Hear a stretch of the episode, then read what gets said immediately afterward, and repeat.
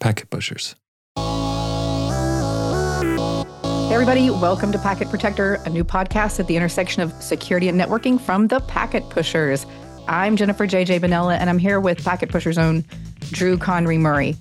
And each week here, we discuss security topics, trends, and a couple of news headlines. Plus, we're going to be providing technical and strategic information that you can put to work. Some weeks, we talk with subject matter experts to get their perspectives and spice it up a little bit.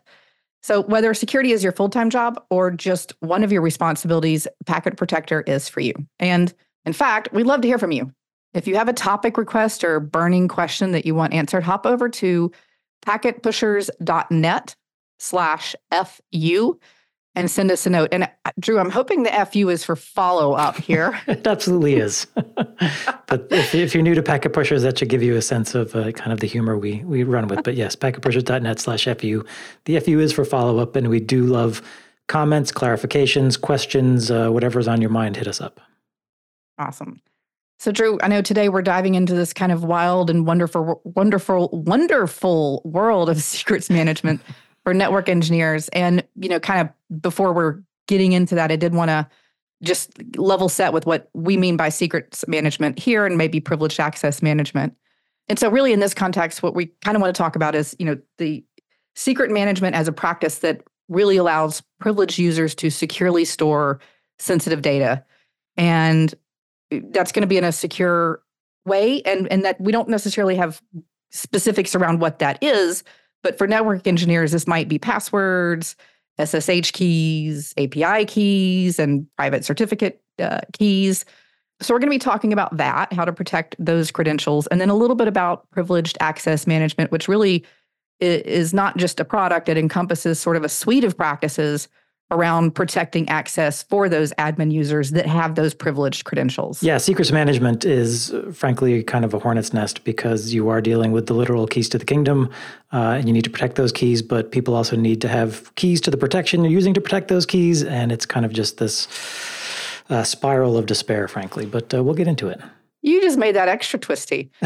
let, us talk about some of the uh, maybe recent trends and, and news stories around this. And you know, nothing specific from this week particular, but if we look over the past several months and and even trends from the past two, three, four years, one of the interesting things is that credential theft, so theft of those different secrets we're talking about, has been the number one cause of data breaches. Mm-hmm. And those breaches, which uh, were caused by stolen or compromised credentials, had an average cost of four and a half million with an M, million dollars. Uh, so that this is not small potatoes, I guess. Right, and if that's just an average, then there are numbers on either side of that that go lower or higher. So yeah, not not surprised that uh, these kind of breaches are happening and that they tend to be costly. Yeah, and there's all kinds of fun numbers and things like the Verizon um, DBIR, which they yep. put out each year. It's a fantastic resource. Um, you know, some of the other numbers that we've seen from, of course, of course, some of the numbers are maybe a, a, a, little bit massaged because they're coming out the vendors in the space. But even the third party analysis here tells us things like, you know, three and four. So 75% of people uh, are at risk because of poor password practices or poor poor secrets management practices. Mm-hmm.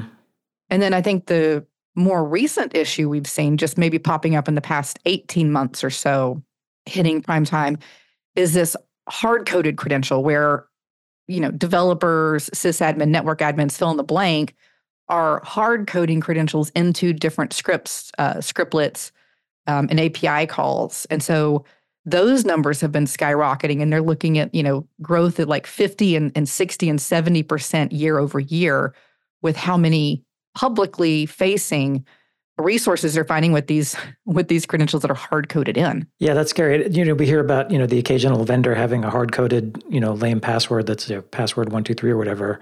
Uh, maybe in the management uh, plane, but uh, if you're also doing it yourself, hard coding credentials inside your scripts, you might want to rethink that. I'll be really interested. Man, maybe one, maybe in the next few weeks we'll get somebody who uh, who actually does you know software development has a history in that to come come uh, school us on what goes on in in the hearts and minds of a developer at this point in time. We, we probably need to have like their voice anonymized or something, but yes, that would be interesting. sure, yeah.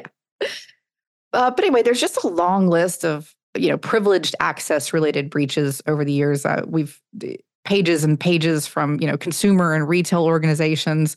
Our U.S. Navy Special Warfare Group lost um, submarine communication codes to China through privileged access uh, challenges here, and then kind of maybe pivoting a tiny bit and talking about the the privileged access management, which is more of that broader suite of controlling what somebody can do with the credentials that we're securing somewhere and we have a lot of different breaches that are by insiders. So you know, people people who are authorized within right. the organization. And a lot of times that's just unintentional. So, you know, the idea of privileged access management where we're implementing this concept of least privilege of really we're only going to give you the access to what you need to do to do your job and not any type of elevated privileges beyond that and i'm guessing uh, you know like the parallel here in networking and Cisco is, you know, you've got your different authorization levels uh, as as a, you know, an admin, a network admin that you can implement. And, you know, certainly as we get into like TACACS and we can we can very tightly scope that, right? Yeah, maybe I can go in and view configs but not change them and so on. Maybe I can see what version of software it's running but not update it, et cetera. Yeah. But I think probably the most notable incident we had related to secrets management or password management um, in the past year or so was LastPass. So the LastPass breach, and I'm not trying to pick on LastPass, but it, it happened. Um, you know, so we're just going to use this as, as a case study and example. But you know, in that breach, it was a developer's personal home network and home computer through a Plex server that was compromised, and it, and it was pretty tricky what they did. But ultimately, that developer was logging into a production environment using, you know, sort of master keys to the kingdom uh-huh. and a level of access that only four people in the whole organization had. Wow. And, you know, from a personal computer on a home network. So through a series of of interesting, you know, little micro attacks there, the attackers uh, strung several vulnerabilities together. They were able to capture that um, and mimic that connection and, and steal the credentials uh, from that home computer. And this, I mean, this played out over months. Right. So they were investigating the breach. They kind of trickled. I don't know if you know how many of the different uh, reports you read and, and, and you know coverage of this story, but it's been trickling data over the course of months now, probably a year. Right.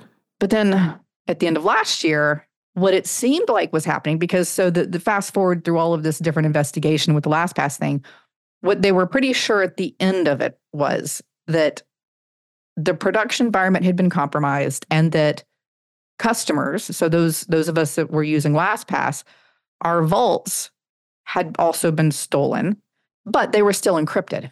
And so then it was the question of, well, can they brute force these vaults? Okay. Mm-hmm. Or or can they go, you know, acquire um, you know, credentials that might be tied to an email address and just try, you know, credential stuffing and brute force to figure out what those passwords are for the vaults. And what it looks like is happening is that the attackers are actually pretty smart and strategic here, that they did brute force some of the vaults specifically to get the seed data for cryptocurrencies. So they've been stealing cryptocurrency. And I think the last report I saw, this might be out of date at this point, but you know, it was like $35 million. Wow. Yeah. And that all just started from poorly protecting a password. Yeah, and this is kind of what's frightening because LastPass and other password management products are there to protect your passwords, protect these credentials so that you don't have to worry about it. But if they can't do that job, then what does that mean for the rest of us? yes. We're all just screwed. right. but it kind of it kind of brings me to this idea that that was it I think Spider somewhere in Spider-Man that said like with great power comes great responsibility. Yes. And I'm looking at this going, okay, four developers had access to the passwords that were really truly the keys, the keys to their kingdom and the keys to our kingdom as users of LastPass and customers of LastPass. Mm-hmm. But probably most of you guys listening, you know, most, many uh, network admins, sysadmins, developers have an absolutely ungodly amount of privileged access. I, I, mean, I know over the years I've had levels of access, even in not not just my own environments, but customer environments that that I was helping, you know, co-manage. Mm-hmm. Um, that at this point in my you know career in life, I would be scared to, to have that. I would just be scared to have that level of access because right. it is a great responsibility, especially for, for protecting a customer. Yep. But I know we, you know, we're all just trying to get our work done. We're all just trying to do things. There's people, you know, barking at us. There's deadlines. There's this. There's that. Um, and half the time, we're just trying to figure out why something's not working. We get it working, and we don't always make the most secure choices during a deployment, and we don't always document things well enough to go back and remind ourselves to revisit that and and tighten it down. So, you know, back to that passwords, SSH keys, API keys, you know, creating certificates and the whole certificate signing request chain and the, the private keys associated with that. Probably all or most of us listening have these similar credentials and keys to the kingdom. Um, and so I kind of thought it would be interesting to, you know, talk through this uh, with us and our audience to think through what do we need to be doing differently and what do we need to be thinking about as we're kind of navigating our day in our life now. Yeah, and I think that's sort of the central tension we're talking about here is that there are sensitive resources on the network inside the infrastructure. They have to be protected. There's a legitimate reason to protect them, but people also need to get their work done. And the more onerous you make getting that work done, the more workarounds people find, or they just decide to get lazy and stop following best practices because, as you said, somebody might be yelling at them because something's not working and it needs to get fixed right now. Uh, so it is a very difficult environment to kind of work in. So let's maybe talk about some approaches. Um, one of them is sort of just basic secret basic secrets management. Yes. Yes. And essentially, that's what is secrets management? well, I think you know this is that kind of class of of solution or, or practice that allows those of us that are privileged users to securely store that. So again, and here's where I think things branch out and it gets a little bit confusing. Um, and and I, and I'm confused. And so I know Drew. You know, we, we've talked about one of the reasons I'm excited about this podcast and this format is, um, you know, I've been a network engineer and architect for over 20 years and doing security for well over 15 at this point. Um, and I'm very confused and lost a lot of the time. So, uh, with you know 20 years of of deep hands-on expert expertise here, um, I think if I have a lot of questions, probably a lot of people also have questions. Also have yes. questions. Yes. but secrets management is everything from, you know, password managers. So LastPass, one pass, or one password. There's so many to other types of secrets. So I think, you know, some of the examples I, I said were, you know, with the passwords, we've got SSH keys. Right. Um, and API keys and tokens. And so you know, if you're a network engineer and you're logging into the various devices, whatever they are switches, routers, firewalls, wireless uh, controllers, or gateways, you you probably a lot well a lot of us that have been doing this a long time that prefer the CLI, you know, we probably have our various, you know, telnet and SSH agents where we set it all up and we can quick quickly get to things and certain things are pre-configured or, or saved in there for us. Um, but a lot of times, I think what happens is, and I'm curious if you've seen this too, is we do need easy, fast access, and we don't want to stop when we need to fix something or configure something or troubleshoot something and look up and figure out which IP address it is and then figure out what the credentials are to it and and connect to some, you know, proxy vaulted solution if the enterprise has that. Right try to get into it. We we have our little quick list down the left and we click on it and it may even have pre-saved keys or credentials for us, right? Yep. And you also may be able to work in some kind of multi-factor uh, authentication, you know, username, passphrase, et cetera, or a token, uh, something that you actually have to have possession of to give you that extra layer of protection. But again, we've seen that itself is also not um, invulnerable. There are ways around that, or there are exploits that can, even if you've got multi-factor authentication, still lead to a loss or a breach or credential theft. Absolutely. And I think that's, you know, maybe we'll do a whole session on multi-factor with somebody because it's it's just fascinating to me. There's so many layers of that. And I mean, the LastPass breach, that workflow involved multi-factor. Um, so there's certainly a lot of ways around it from um, you know, SIM swapping to, you know, just creating alert fatigue if you've got the the push notification in the app or you're just looking for a yes or a no you know, a lot of times an attacker can just like push, push, push, push, push, and the user's going to be like, "What the hell's going on?" And they finally just say, "Okay, fine," because they don't they don't know what's in it. They don't know that there's a malicious user initiating that to them. Right. Hello, podcast listener. Did you know you can get even more nerdy podcast goodness? Check out Heavy Networking, a weekly conversation about routing, switching, WANs, LANs, data center networks, and more. Each episode features network engineers and industry experts going deep on existing technologies, as well as looking over the horizon to see what's coming next and how to get ready for it. We also offer insights and tips on professional development and career advancement. From access control to zero touch, from the CCNA to the CCIE, Heavy Networking is the podcast for network engineers. Listen wherever you get your podcasts. So I think um, one of the things that we should talk about is called privileged access management or PAM, uh, privileged access management. Very quickly, um, essentially, what it does is it's monitoring access to sensitive or high value devices and systems. And the idea is it's supposed to detect unauthorized access. It's supposed to flag anomalies. It should give you audit capability so that admins can see who has access to what and who's using what. Um, and I guess PAM is kind of like a subset of your identity and access management infrastructure. It's not a replacement for it. It's supposed to bolt onto it and help you get an extra layer of visibility into what's actually happening with the credentials in use out there. Yeah, exactly. And you know, there's a there's a wild and wacky world just within the the world of privileged access management and, and PAM solutions and workflows. Um, but yeah, exactly. Typically, you know what I've seen they they plug into some type of an identity store, so AD mm-hmm. or Entra ID or you know Okta, whatever you're going to be using.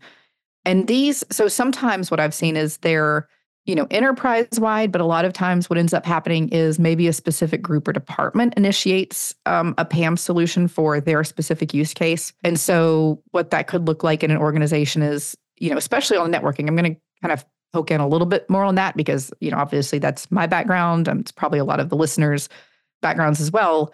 And I think we do have some interesting requirements on the networking side because we are typically accessing things by CLI.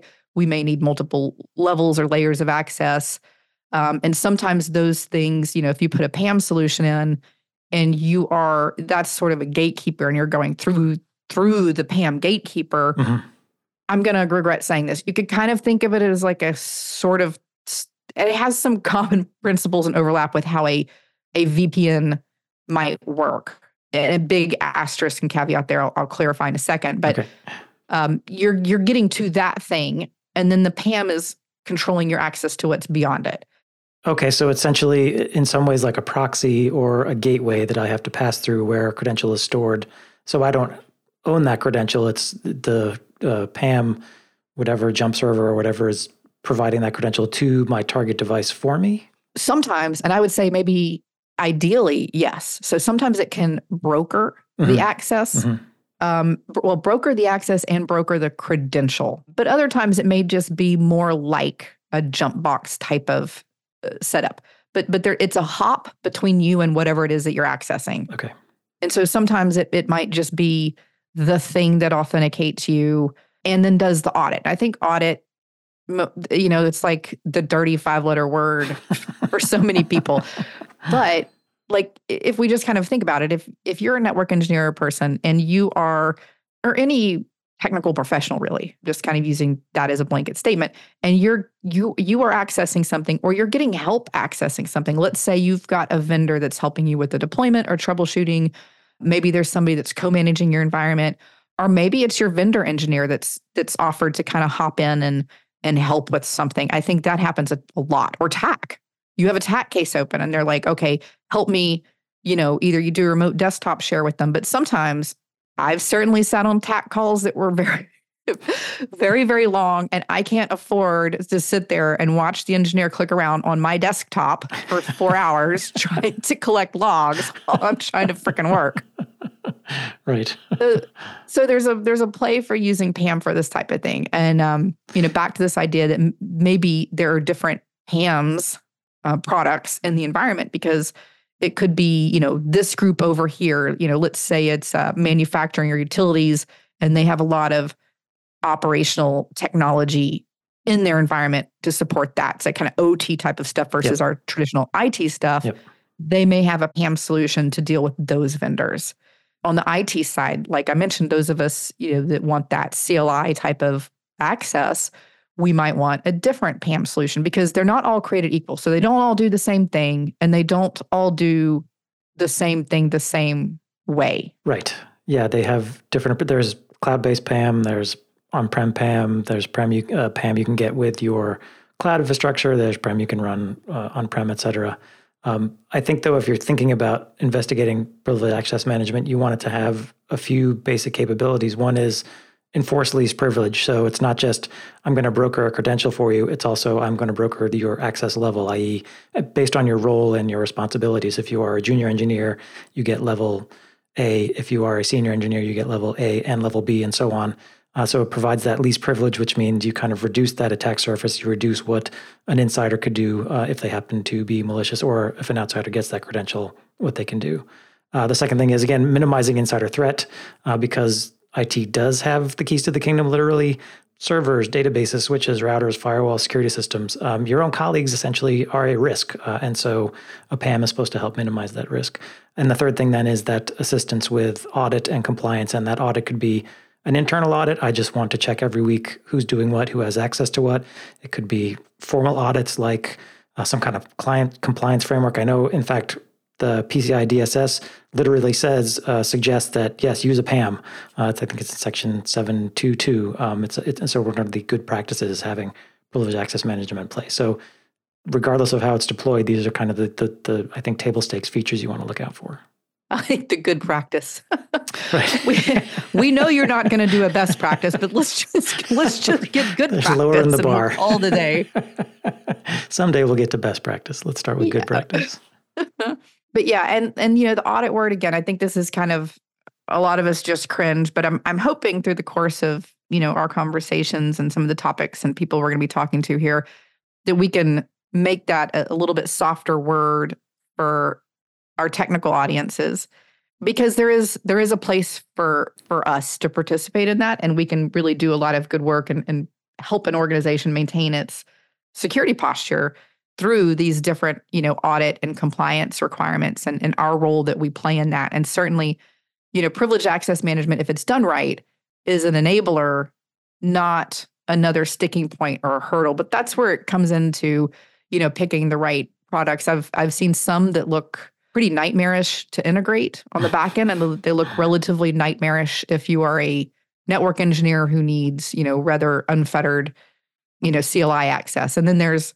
you know, there are some other ones. I'll throw out one name just eh, because I think it's popular in the networking community, you know, like Beyond Trust, that does a, a really interesting job in sort of catering to that more technical audience of, you know, so if you imagine, take yourself out of the equation for a second, but if you did have a vendor coming in or TAC or someone, and you could, you know, give them eh, give them the access that they need to help you without you letting them take over your entire desktop for the day. But you did have the control that you could, you know, you could set it up different ways. So maybe it works, you know, again, air air quoting, you can't see me air quoting sort of like a VPN and that they can connect and initiate that whenever they want to. It could be that, you know that they're going to be helping you, but you don't know exactly when. And so when attack engineer or a vendor or somebody hops in, uh, or it could be even somebody from a different department in your own organization. So they're going to come in and try to help you. It kicks off a request for access that you would then approve. So, you know, let's say Sally's my TAC engineer. Sally's going to be logging into this um, router she's helping me with troubleshoot. And I see an email that says, hey, Sally's trying to access this, this asset. Um, I've already set up the permissions for her ahead of time. So I will just click, okay, go ahead.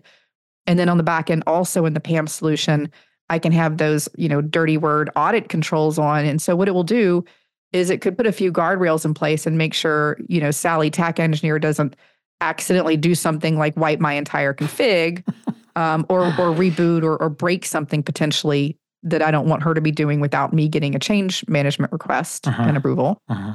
Um, but it can also record everything that happens. So some of these products get you know deeply integrated into you know that sort of um, CLI level of command structure where you can be very granular and others of them don't but typically all of them are going to have some recording capabilities. So whether it's pci you know the payment card um, dss requirements or something else or just your internal change management you have now a recording and a log of what that person came in and did. And so you could scrub back and forth through it. So from a technical standpoint i love that because it's a you know, it's a it's a cover your ass from the security and compliance uh, checkbox standpoint. But it's also great because if I don't know exactly what Sally did and I need to go back and maybe replicate whatever commands he or she was running, I have a tool to do that. So it kind of solves my documentation issue as well as that security checkbox. Yeah, I don't think there's anything wrong with a little CYA, uh, particularly around access management and, and these kind of controls. Uh, you want to have those logs because they could be the evidence you need to say, this wasn't my fault, uh, if nothing else. Um, a, a, couple of the names that come to mind uh, talking about PAM when I was researching for this episode, CyberArk came up a lot. They've obviously got, they've been in the you know password vault space for a long time. They've got PAM options as well. And um, there's another company called StrongDM. They may be more aimed at the developer crowd, um, but they are doing privileged access management. And they've added a twist in that it's not just privilege access management. There's also a time value to it in that uh, after a particular session or whatever ends, that credential gets revoked. So it's not a persistent credential that could be exploited. Um, so, and uh, the Day 2 Cloud Show has done a couple of interviews with them if you're interested in checking out StrongDM uh, and get more details on that. Oh, awesome. Yeah, I've not seen that one yet. Um, I know like Delinea has been a big one, uh, Manage Engine. Yeah. Uh, so I mean, I'm not, uh, I'm not trying to you're not endorsing anybody here. We're just other. giving you. But there, this is one go. of those where I think there's there's a space for everybody because you know CyberArk is very robust, but it robust also means a little more you know complicated to yes. to integrate. It's it's got its you know it's got its target audience. Uh, the the BeyondTrust is the Delineas of the world. You know, focus a little bit differently. So um, yeah, lots of stuff out there. I think that would be a, a really cool a, a really cool maybe topic if people are interested. So packetpushers.net fu uh, you know let us know if you guys want to kind of hear some more along that lines. We could bring somebody in kind of really dive into what that looks like on the back end and how that gets integrated. Yeah if you're regularly using a, a, a privileged access manager and you can talk about it uh, you don't have to say who you work for or whatever but yeah we'd love to maybe get you on the show and have a conversation. So uh, reach out. You can also find us on linkedin if you're interested. Um, i think one other thing to keep in mind is essentially you know privileged access management is supposed to help you with your uh, access challenges, but it also itself is going to have its own challenges. Um, so I just want to kind of outline some that came to mind for me. One I think is you know keeping it updated. Users are changing their roles and responsibilities, which means their access requirements are going to change. So you want to make sure this system can keep up with however you're doing your uh, roles and responsibilities, probably through some AD uh, infrastructure, but um, just making sure that those two things stay in lockstep because you don't want to have these different roles and credentials based on incorrect information. The second thing is managing credentials and access to PAM itself. As we saw with LastPass, attackers will go after something like a LastPass because it's like a bank. That's where the money is. Uh, your privileged access management system itself becomes a target because if you can compromise it, then you have access to everything.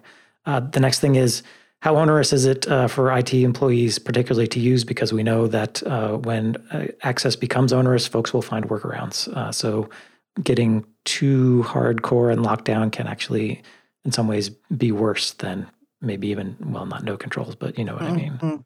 Yeah. Oh yeah.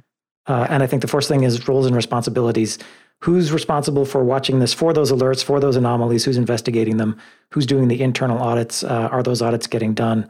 Um, I assume there's probably going to be some kind of separation of duty for something like this because, again, when we're talking about, uh, particularly thinking about internal risk, uh, you want to make sure there's other eyes looking at this as opposed to the people you might be worried about. Drew, that's a great point. I mean, the type, the, the maturity of the organizations and the size of the organizations are just all over the place. And um, this is probably one of my soapbox items and points of frustration just in pr- my professional life, which is that, you know, yes, there are a lot of organizations I've worked with up to, you know, large fortune household names, and they're tend to be very mature. They're highly regulated. They have very robust org charts in mm-hmm. the operation side, the networking side, and the security side. But kind of the other 99.99 some percent of us are in organizations where you know, we, and it's why I love this podcast, right? The intersection of security and networking or technical professionals is that it's there's not always a CISO and a whole organization around the CISO's office of yes. analyst and or even a SOC. Yep. Um, you know, the number of clients I've worked with over the years whose you know their foray into security was okay, we have hired or we are hiring somebody to look at the firewall logs. And I imagine you know, at least one of you listening is is laughing, but this is the reality that we're living in. And it's great because at least they're thinking about, okay, we need to be doing something. But looking at firewall logs for anybody who's actually looked at firewall logs, as a career, it sounds rough. It's rough. it's probably not going to move the needle or solve any problems, and you're probably going to have to get some mental health support for whoever's looking at the logs. So we don't always have these like mature organizations, and so this you know roles and responsibilities things. I think you really just hit the nail on the head because if we have triggers for different alerts and we've got logging and fill in the blank, somebody has to be consuming that and somebody needs to be consuming that in a way that's scalable for a human again looking at logs coming out of any piece of equipment or right. software is is not going to cut it and here's where you know as we continue this conversation and this mission each week with with this podcast i think we have some opportunity here to figure out how what do we do when we don't have a, you know a security team and a soc to dump these things to what is our responsibility? Yeah, exactly. I think it's important to to kind of delineate those. And uh, uh, some organizations are a little more casual than others, and you know your uh, audit and compliance strategy can't be just oh you know we we let Sally do that. Uh, that's mm-hmm. not not a policy. yeah, Drew. There's just a lot to consider here with privileged access management. So let's wrap up, kind of circling back to secrets management for a quick second because um, I, I, know we talked about what it was. Uh, we didn't dive too much into what the action item was related to that. So I'm curious on your thoughts, but I guess mine mine related to this are, you know, secrets management, whether it's a password manager, uh, SSH keys, API keys, et cetera, fill in the blank. That we just need to be aware and have that sort of knowledge that we do have these secrets. Be be hyper aware. Even if it's not a straight username and password, that you know SSH keys and API keys are just as vulnerable and just as important to protect as something like a root or an admin password mm-hmm. um, and credential set. So, you know, my kind of thoughts on this are, you know, no, let, let's pay more attention to these different keys and, and tokens that we have that need some special love.